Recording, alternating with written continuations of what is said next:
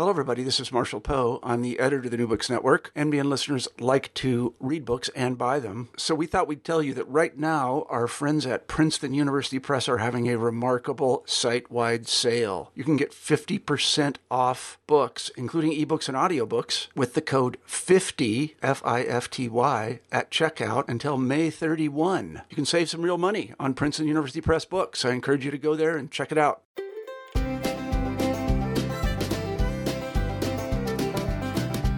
Welcome to New Books in the American West, a channel on the New Books Network. I'm today's host, Stephen Hausman, an assistant professor of history at the University of Saint Thomas in Minnesota. Today, I'm very excited to be speaking with Walter Nugent, professor emeritus of history at Notre Dame University. Doctor Nugent has been the author of many books and articles during his distinguished career and is a past president of the Western History Association. We're going to be discussing his latest book, Color Coded: Party Politics in the American West, nineteen fifty to twenty sixteen, which came out with the University of Oklahoma Press in twenty eighteen. Welcome to the New Books Network, Walter. Thank you. Thanks for having me. Why don't we begin just by hearing a bit about you? What sparked your interest in history, and how did you get involved in history as a profession? Uh, very good questions. Uh, I have... I think always been interested in history, change over time, uh, data, trivia maybe. Uh, I started reading uh, pretty early. My mother was a, a grade school teacher, and uh, in those days, back in the thirties, when either she got married or pregnant, I forget what the what the law said. Uh, they wouldn't let her teach regularly anymore, so she focused her rather intense pedagogical talents on me, and uh, that got me reading early. Uh, I don't remember the first book I read, a kid's book of some sort, but I do remember that probably when I was about four, maybe, I, I, I dipped into the World Almanac, of all things, and uh, just have been interested in miscellaneous kinds of stuff, and, and including politics. Uh, And later on, uh, uh, became a history major in college and went on to grad school uh, to do a master's in history and then a PhD. And, and uh, I, I didn't really think I was going to become a professional historian. That seemed to be a little too elevated an aim uh, for me. But uh, yeah, I thought I'd go into either use history as a uh, Uh, preparation for either law or journalism. I like to write, too, as well as gather all sorts of facts. So uh, about the second year in grad school, it dawned on me that I could actually do it, uh, go on and get a PhD and uh, become an academic historian. So that's a long answer, I guess, to, to your question. And how did you zero in on the history of the American West in particular? That is sort of accidental. My my uh, my dissertation, which became my first book, could be construed as a, a Western topic. It was on the People's Party in Kansas in the eighteen nineties. Uh, Kansas is not as far west as, as California or even Colorado, but it's still west. And uh, I've always had some interest in the settlement process, uh, the economics of uh, that region, the Great Plains. And um, uh, when I was at Indiana University, which I was for over twenty years, from the early sixties to the mid-eighties, uh, uh, we had a, a sequence at the uh, junior-senior level on Western history, and it was it was taught uh, by Martin Ridge, who was a very close friend of mine, now now deceased, unfortunately. Uh, uh, and uh, Martin got a wonderful offer to become director of research at the Huntington Library in San Marino, California, and he said, "Why don't you take over this uh, this course in Western history? We have plenty of students interested in it. It's got good enrollment, and the subject matter is is diverse and fascinating."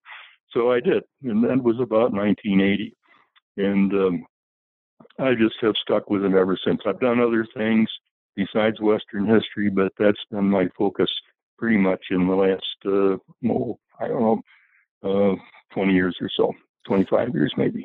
It's the kind of place and the kind of topic that just seems to pull people back in. It's hard to escape from. That's true. That's true. It, it, it well, it goes all over the place, and maybe I have too, but uh, it's been uh, very enjoyable.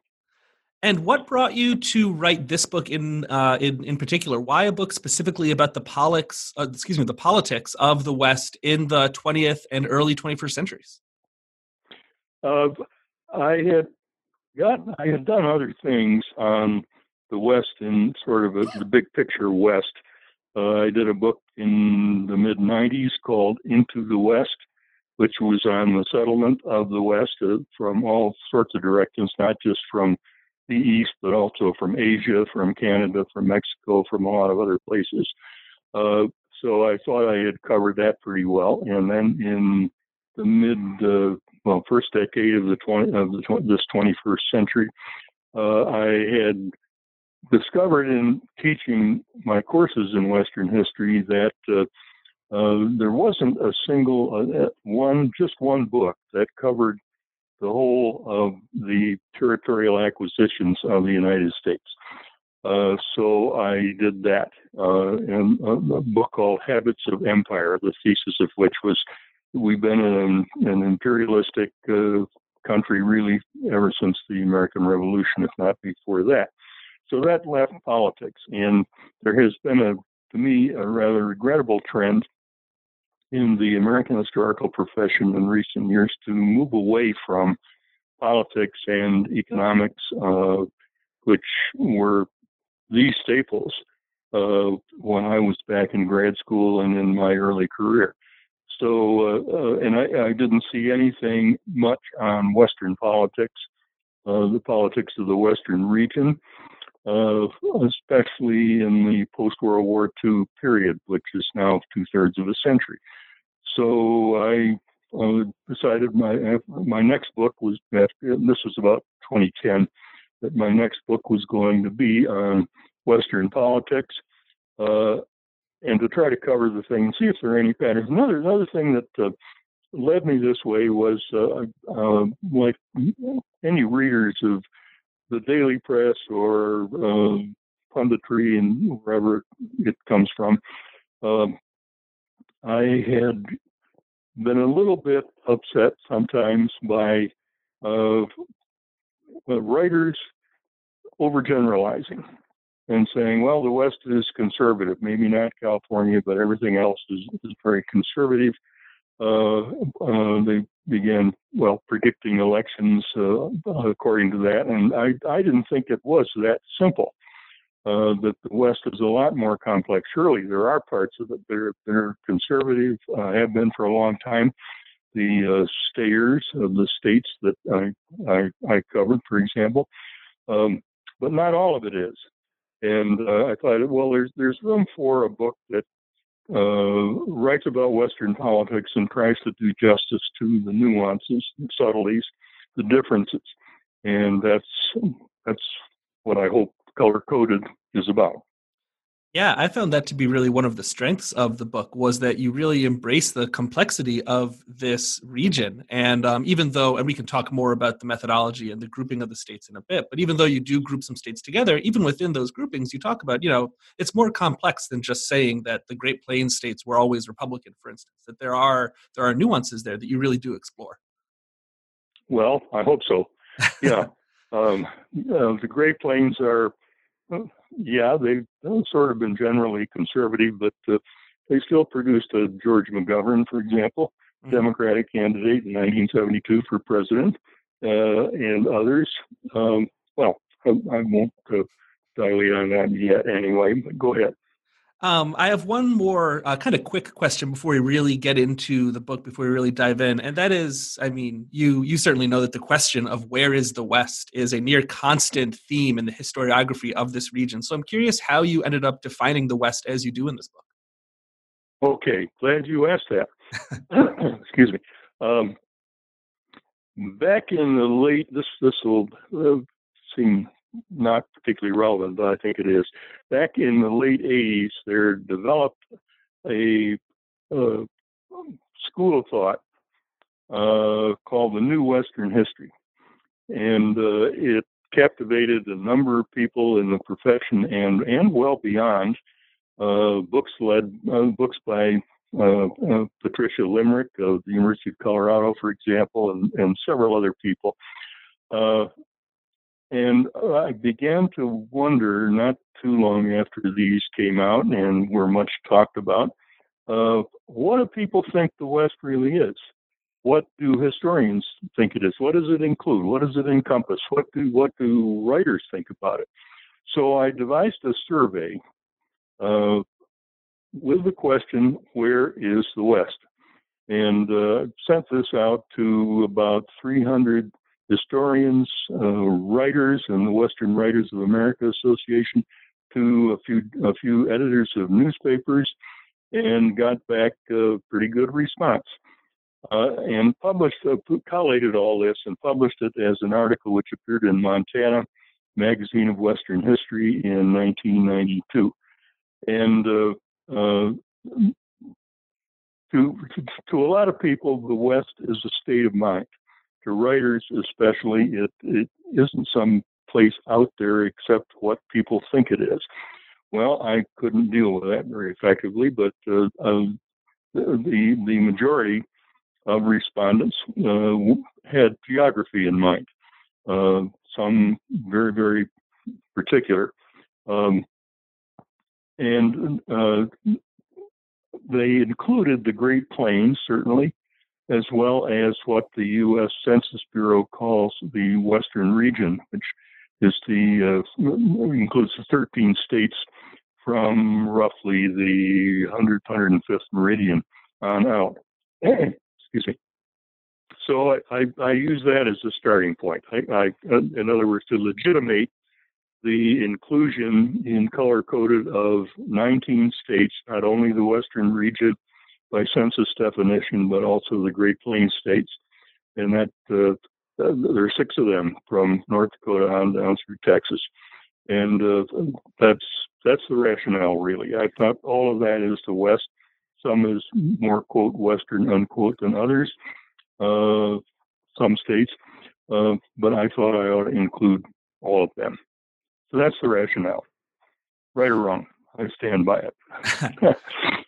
And you organized the book in a way that I found pretty interesting as well. Uh, it's not organized chronologically, but rather state by state, or in some cases by groupings of states. And it's a fairly unique method of organizing um, organizing the chapters. Can you tell us a little bit about the book's organization and why you chose to use this method in particular? And I did find it to be a pretty effective method as well. Well, thank you. Um, uh, I had to organize it in some fashion, and just to start chronologically in nineteen fifty and spend page after page on each of these states, it seemed to me to make a, a pretty disastrous book uh, from the reader's standpoint. Uh, it, it just didn't seem the way to go. What I was doing in order to uh, um, uh, get a feel for the politics of the West over that long period was to use uh, some data that are pretty much uh, irrefutable, and that is the election returns uh, uh, in these nineteen states for the major federal offices, president, governor, well not uh, governor, state governor, but also U S Senator and U S House of Representatives. This got me data on about fifty-three hundred elections, the majority of them for the U S House, but also the other three offices. And uh, having gathered that, all all that information, uh, I began, I said, I said to myself, what's the pattern here? Are there patterns here? State by state or subregion by subregion? How is, how does it all sort out? And the patterns began to look pretty clear, that there were some states that uh, stayed pretty much the same in their political orientation, either Republican or Democratic. Uh, there were others that uh, shifted, uh, starting in with one party and over time moving to the other major party. And there were some states that uh, uh, were really purple. Uh, they were not definitely either Democratic or Republican uh, over time. So that's that's the basis for the organization, um, uh, and and that gave me uh, states that were uh, that stayed the same, some that shifted, and some that uh, were kind of on the fence. So that's the rationale for the organization. Well, let's talk about some of those switchers first. Which states have shifted uh, further to the right to become more red over the last seventy years or so? And what explains these shifts? Are there any real commonalities between them? Okay. Uh, there are two cases of uh, blue to red shifts, that is from solidly Democratic to today solidly Republican. And there are two cases of states that went the other way, that started out pretty solidly Republican and now are pretty solidly Democratic. The the, sh- the shifters are interesting uh, in each of those two sets. Uh, uh, uh, there is one of the giants. There, there, there are two huge states in the West from an electoral standpoint, and one is California and the other is Texas. Uh, they have more congressional districts, they have the, and of course a larger population, uh, which creates more uh, congressional districts than uh, any others. The, the the closest, I think, offhand to them would be Washington with ten representatives now, but uh, that of course is pretty small compared to California's fifty-three. Um, so. Uh, uh, Remind me again, what am I supposed to, what's the question? I've oh, that, that, that's okay. Um, I'm just asking about the states that have shifted more toward the oh, Republican yeah. Party over the last century, and if there's anything kind of common between them and what explains these shifts. Okay. Uh, the uh, blue to red uh, include Texas and Oklahoma. Uh, Oklahoma being, of course, much the smaller, but they're, it's similar to Texas in a number of ways. Uh, the... I, I should say this, the, this, the shifts of this sort do not happen suddenly. They they take place over time. They're, they're gradual uh, kinds of kinds of movements within these states. Uh, in the cases of Oklahoma and Texas, uh, the economics and the resultant changes in demography, population patterns of those states had a lot to do with it. The um, in both cases, uh, there was a, a movement uh, away from extractive industry and extractive occupations, farming, uh, minerals, including oil, uh, and to uh, uh, the service, the service sector, um, manufacturing, and so on. Uh, this. Oh, and, and consequently, a movement from rural to urban. Uh, a uh, agriculture is still very important, not only in Oklahoma and Texas, but elsewhere in the Great Plains and elsewhere in the country. But the uh, number of farms has diminished greatly in the last sixty, seventy years. Uh, the uh, production on each farm and the size of each farm has increased. So we've we've got for a lot of the Great Plains states, including Oklahoma and the Great Plains part of Texas, uh, uh, maybe half as many farms with uh, twice twice the the output. Um, that's one change. Another uh, one factor in, cha- in the uh, political change. Another is leadership, and this should not be overlooked. In the case of Oklahoma, right around nineteen sixty, uh, uh, in a state that had really no functioning Republican Party uh, ever before that, since statehood in eighteen eighty-nine, uh, there emerged a, uh, uh, uh, a leader in the Republican Party uh, who really built it from the ground up. He was financed by Uh, and an oil man uh,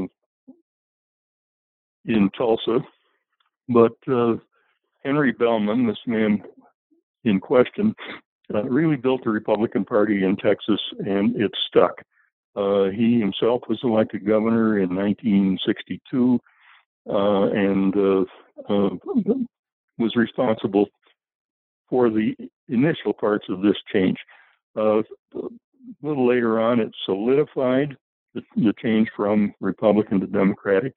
Uh, Bellman had a lot to do with uh, uh, uh, replacing county chairmen who were doing essentially nothing uh, except uh, keeping a title of Republican county chairman, replacing them with uh, younger people. The, the average age went down by about half uh, in the few years that he was involved.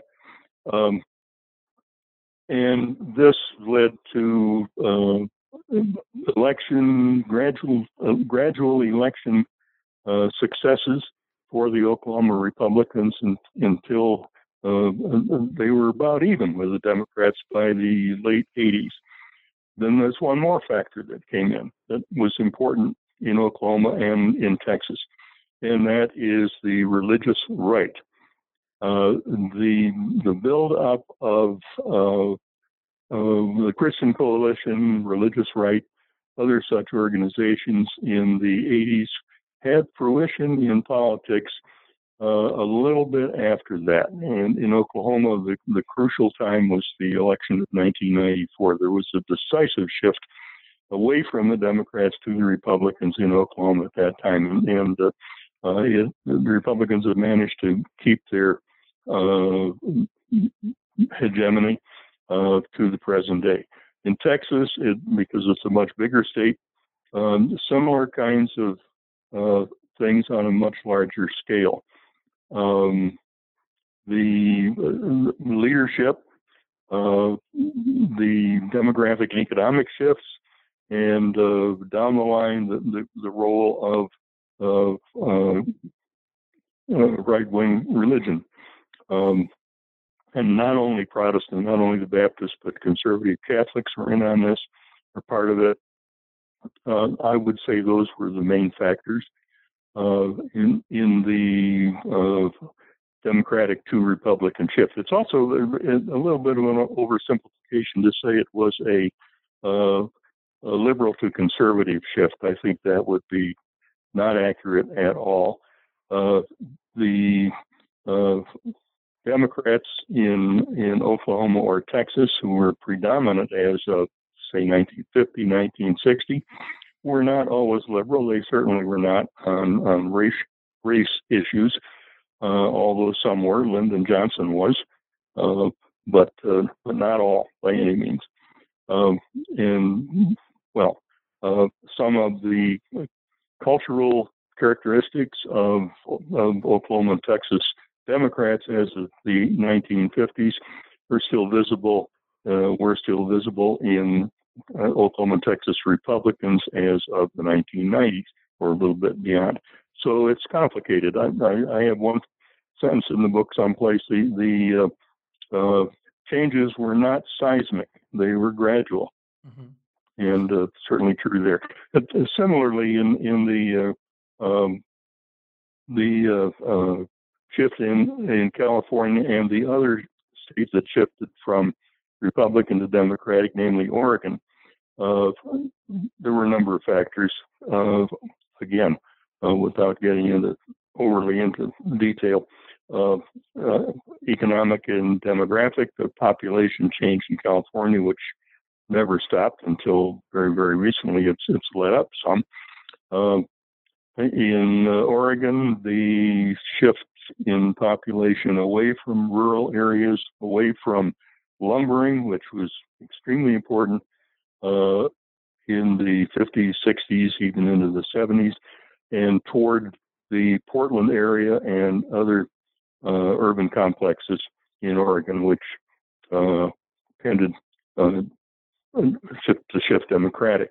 There's also in Oregon um, and in California uh, a movement Uh, not it began not long after World War or during World War Two, really, of uh, African Americans from the South moving to the West Coast. We think maybe maybe of uh, the Great Migration of African Americans uh, as having gone to New York, especially Harlem, to Chicago, to Detroit. But a lot of it also went west, uh, to the L A area, to the Portland area, uh, and this made a difference in politics. Uh, I'll leave it off right at that point. That's, I'm talking too long maybe on that, but uh, go ahead. Um, not talking too long at all. That was fascinating. Uh, so those are those are the switchers. Those are the states that have that have shifted across time. But there's also um, there's also ten states in the West that you describe as stayers. And again, understanding that there are, of course, nuances and complications within that title. But ten states that have right. remained consistently either Republican or Democratic since nineteen fifty. Um, we don't have time to talk yes. about all ten, but can you maybe talk about some of the things that might explain their consistency on both sides of the political divide? Um, okay. Uh, yeah, I'd like to, without uh, overgeneralizing, that's the danger in this, mm-hmm. especially talking about ten states. They're each, each one of them different, mm-hmm. uh, but there are some similarities. And to take the ones that have stayed Republican, I think they're, um, I don't know, easier to deal with, maybe not. Uh, the Great Plains states, um, Uh, north of Oklahoma, which became Republican, uh, has become Republican, I guess I should say. Uh, the states north of that, Kansas, Nebraska, the two Dakotas. Uh, to the west, Wyoming, uh, Utah, uh, Idaho, uh, and in addition to that, Alaska. Leave that out. Um, these have been uh, Republican uh, pretty much throughout the whole period. And, and certainly in terms of presidential, senatorial, congressional politics, there in each of them, I should point out, there, there have been pockets, let's say, uh, or areas of, of political orientation different from the state at large. In Kansas, for example, Wyandotte County, which is uh, Kansas City, Kansas, Uh, the Douglas County, which is the University of Kansas, uh, pretty much tended have tended dem- Democratic all the way along. But uh, uh, oh, I, and I should mention one other one because it's it, it I think is is interesting in explaining this these changes. Uh, I'm, we're talking about states that stayed okay uh, within Kansas. There is a county that didn't stay, uh, that changed.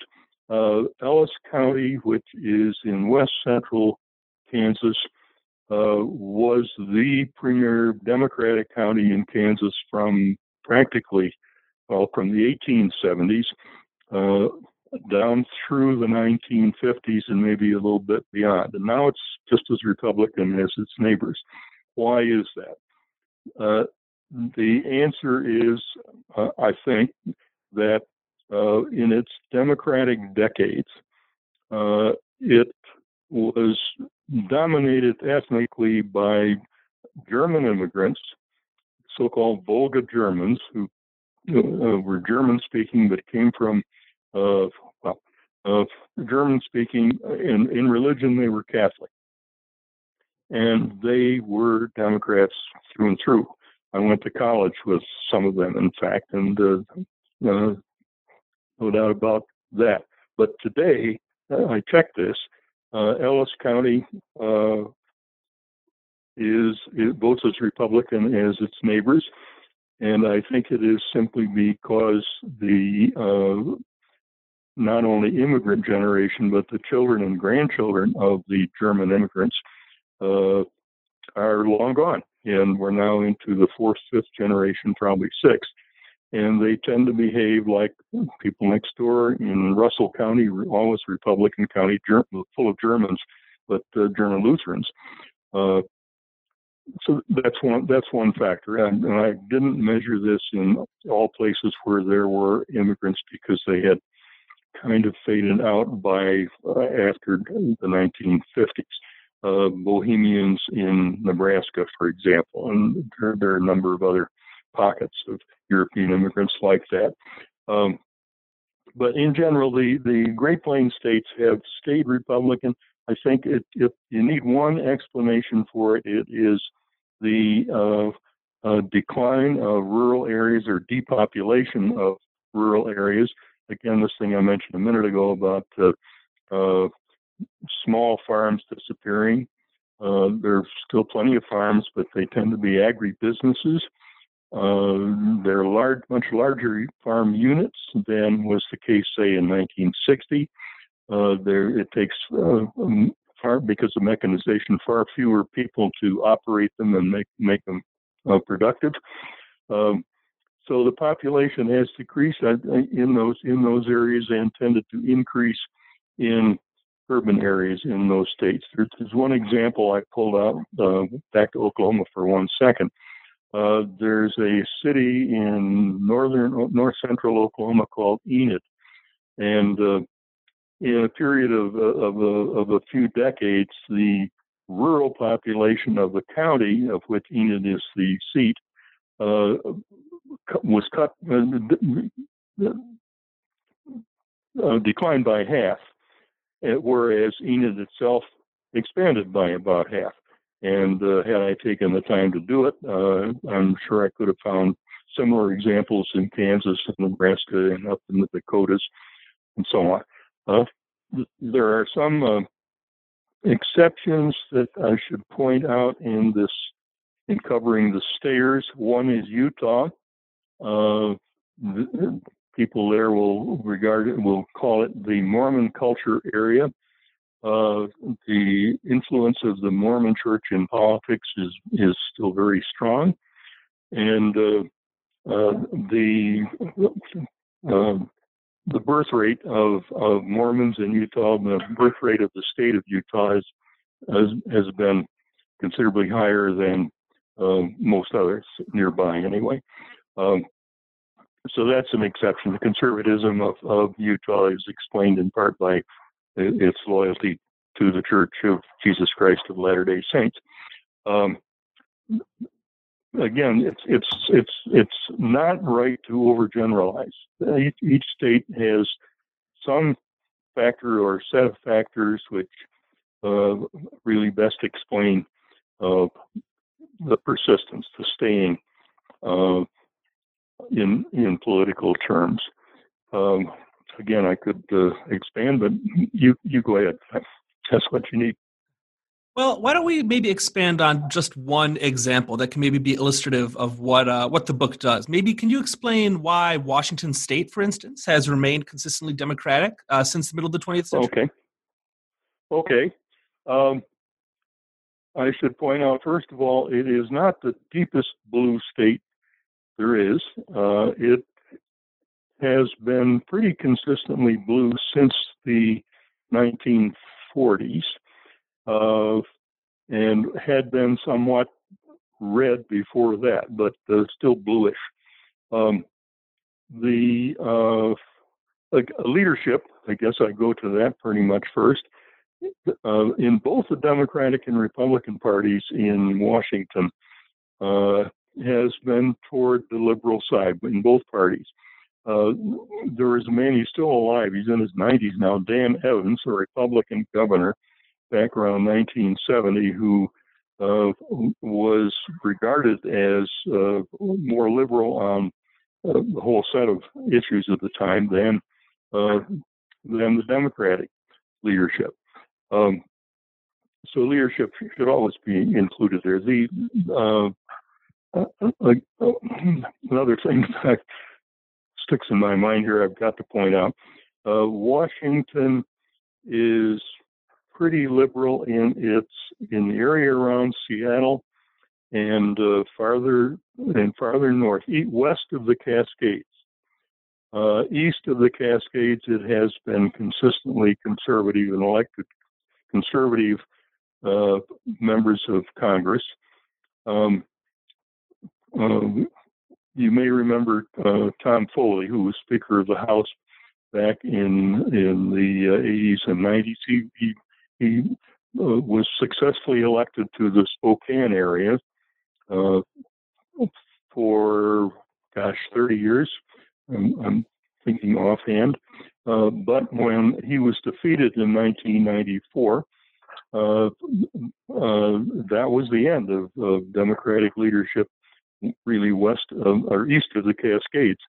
Uh, it would it, it's too simple to say so, but um, it, uh, it almost works out that if an area is dry and uh, it doesn't get much rainfall and tends to be uh, in general kind of flat, then it, it, it m- might be Republican. That's hmm. true of, of Washington east of the Cascades. It's true of Oregon east of the Cascades. It's true of Idaho, although Idaho is pretty hilly in a lot of places. Uh, it's true of Kansas, Nebraska, obviously, and uh, much of the Dakotas, eastern Montana, and Wyoming.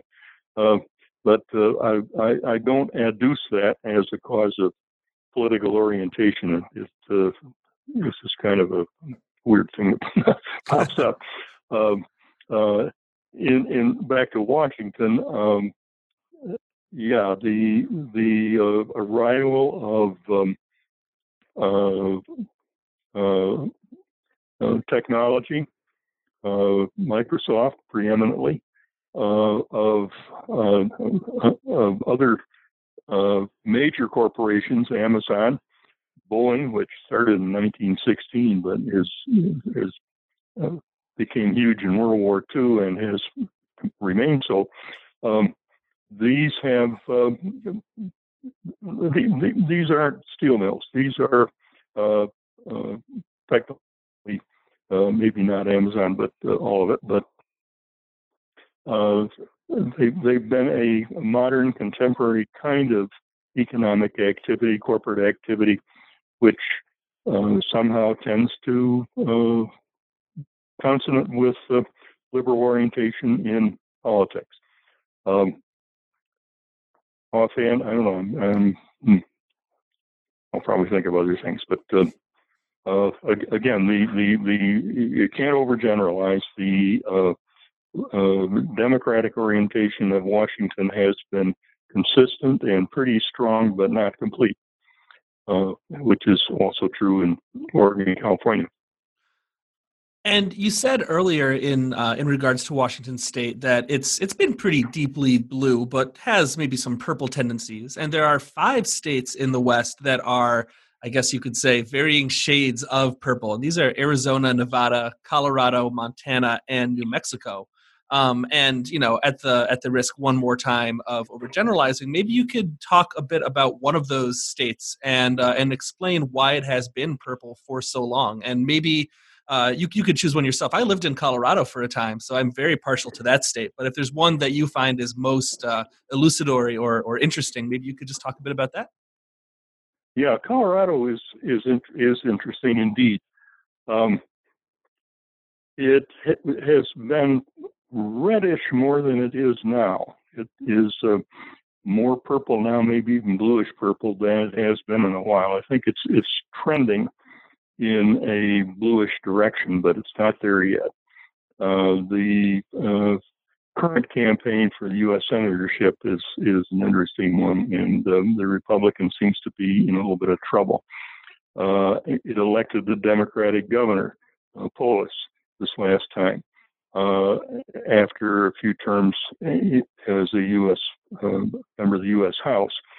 Um, the uh, longer-term history uh, includes a powerful Democrat, Wayne Aspinall, in the West, who was a guy that uh, in the House, the U S House, uh, who controlled uh, uh, public works projects, federal public works projects in the West. You didn't get anywhere if you didn't consult with Aspinall uh, back in the fifties and sixties uh, if you wanted to get something done, and very often he'd say, you're not getting it done.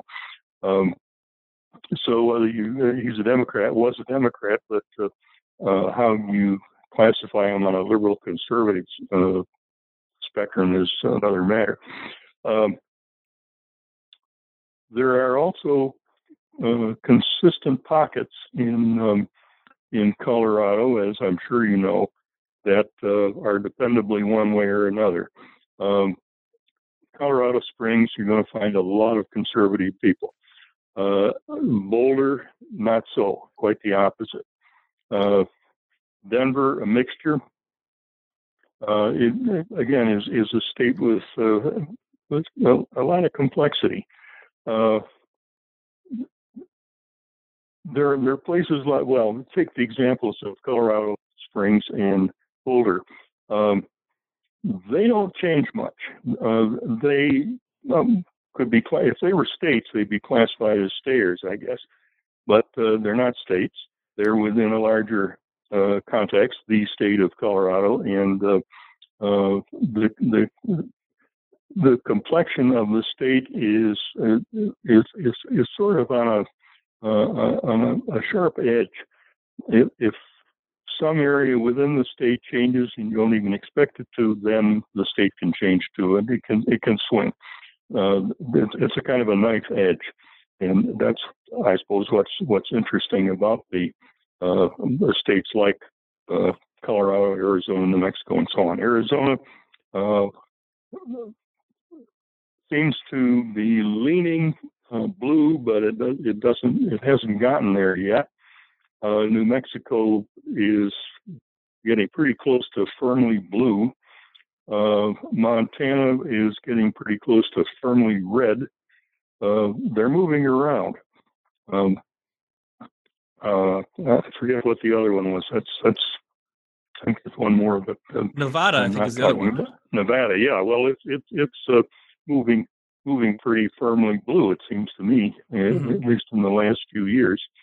So, but but it it, it takes uh, sort of small shifts within these states to tip the balance one way or the other, and to to having shifted. To stay that way, uh, and they don't stay that way, uh, or at least haven't so far, most of them. So that's why I call them shifters. So looking at the book as a whole, what are the broad takeaways about the politics of the West as you present them in the text? If there's sort of one one thing that you hope a reader comes away from this book understanding, what might that be? Uh, I guess it's uh, the complexity of the region. I, I, I start in the, in the introduction to it, uh, by saying that uh, there have been changes in the last seventy years or so in American politics, uh, three of them, that uh, uh, regional changes that have been noticed. Two of them especially. The virtual disappearance of so-called liberal Republicans in New England, in the Northeast. Uh, that's one. Everybody knows about that. The uh, shift in, of the South from solidly Democratic to solidly Republican uh, in the sixties and seventies, everybody knows about that. But uh, not many people know that what's been taking place in the West and within the West, as I have said here quite a few times, I guess, uh, the, the the shifts have been various, varied, varied within the West. Uh, some from red to blue, some from blue to red, some uh, uh, cutting a knife edge or sitting on a knife edge, um, and and a number of other small ones usually staying pretty much the same. So um, the, the takeaway is that, yeah, don't, it's what I came to at the very beginning, I guess, and one of the things that motivated me to write the book was that people have overgeneralized about the West. It's, it's not a conservative region. Uh, even if you leave out California, uh, it is a complex region, and uh, you don't understand it unless you take a close look. And one last question. I feel like I would be remiss if I if I didn't ask this, since it is just before the South Carolina Democratic right. primary and just before Super Tuesday here in twenty twenty as we record this interview. How do you see the red-blue divide in the West changing in the coming years, looking at both twenty twenty and beyond? I was afraid you'd ask that. Um, you don't have to uh, prognosticate. I'm not asking for any predictions or anything. It's okay. Okay. Uh, I'll take one example, uh, Texas. Um, the presidential candidates in Texas and, and uh, uh, people running for other major offices have been, uh, Republicans have been successful in recent years for most of those, in most of those contests. But uh, they haven't been overwhelmingly successful. Uh, there, there have been victories uh, by percentages in the mid fifties, maybe the high fifties, but not landslides at all. and perennially for, gosh, at, at least fifteen years or so. Uh, if you read uh, a, a very good magazine, Texas Monthly, for example, which has political articles from time to time on Texas politics, um, what you will see is um, uh, a, a sort of eagerness, a sort of longing on the part of pro-democratic writers uh, trying to find reasons for claiming that Texas is just about to go Democratic again. Uh, but it hasn't happened, and uh, it, it, that's it's a perennial. It just seems to pop up every every election. I haven't seen it this year because I haven't looked at Texas closely this year yet. Uh, but uh, it looks like uh, uh, it looks like Texas is on the verge of electing a Democratic governor or senator, or for or casting its electoral votes for a Democratic presidential candidate. But it ain't happened yet, and. Uh, Uh, as I say, every every election, uh, the hopes are up, but uh, it never happens. Um, elsewhere, uh, uh, well, California, again, I, I don't want to get into prognostication. Uh, at least, I'm, at least I, I might privately on my dinner table, but uh, not for public consumption. Uh, uh, California, of course, uh, uh, voted for for Hillary Clinton, the Democratic candidate, in twenty sixteen by a margin of four million votes, and they've probably come pretty close to that, or maybe even more, whoever is running this time. So you can kind of count on those those things. But the, the switchers, I, I the, the, the shifters, I would pay some attention to, and I would really be in difficult and dangerous water if I prognosticated on even Colorado, New Mexico, Arizona. But all I'm all I'm claiming to say is, okay, uh, uh, dear reader, here are the trends over time, and uh, here is the evidence based on the election returns for all these decades. And uh, uh, I guess you got to read the local newspapers and pay attention to what uh, local people are saying, and if if you're going to try to make a judgment about what's going to happen. Prediction is generally dangerous, and I think in these cases especially so. And especially if um, you know if the, the the switchers are so much kind of balancing on a knife end as a knife edge as you described that they are, then really it could be any one small thing could shift them from one direction or the other. So prediction, yes, it's a very well, dangerous business. That's true, and as we know from the twenty sixteen election, it didn't take uh, too many thousand votes to uh, switch the presidential in. Uh, Michigan, Pennsylvania, uh, uh, Wisconsin, from the expected winner, Clinton, to mm-hmm. the not expected winner, Trump. Mm-hmm. And uh, this sort of thing could take place in uh, in the presidential election in in in, in these uh, in these states as well at this time, twenty twenty. So I always like to end my interviews by getting a preview of what our guests might be working on next. So this book has been out for a couple years now. Is there something that you've been working on in the interim? Do you have another project that's been taking up some of your time recently? It's been out about, uh, well, October of twenty eighteen. So, um, yeah, uh, I have several things uh, in mind. Uh, I am retired. I haven't I've been teaching for a number of years now, um, but uh, something to do with the West, yeah, but I, I'm, I'm just not ready to specify. Um, wait a while, and maybe you'll see a notice of something. You know, you don't have to buy it, but uh, uh, we'll see if well, I can get something out. I, I can, okay, yeah, that, that's the best thing. Walter Nugent is Professor Emeritus of History at the University of Notre Dame. He has written many books and many articles about the American West and is a former president of the Western History Association. His new book is Color Coded, Party Politics in the American West, nineteen fifty to twenty sixteen, which came out in October of twenty eighteen from the University of Oklahoma Press. Thank you so much for speaking with me today, Walter. Thank you very much for having me, Steve. Appreciate it.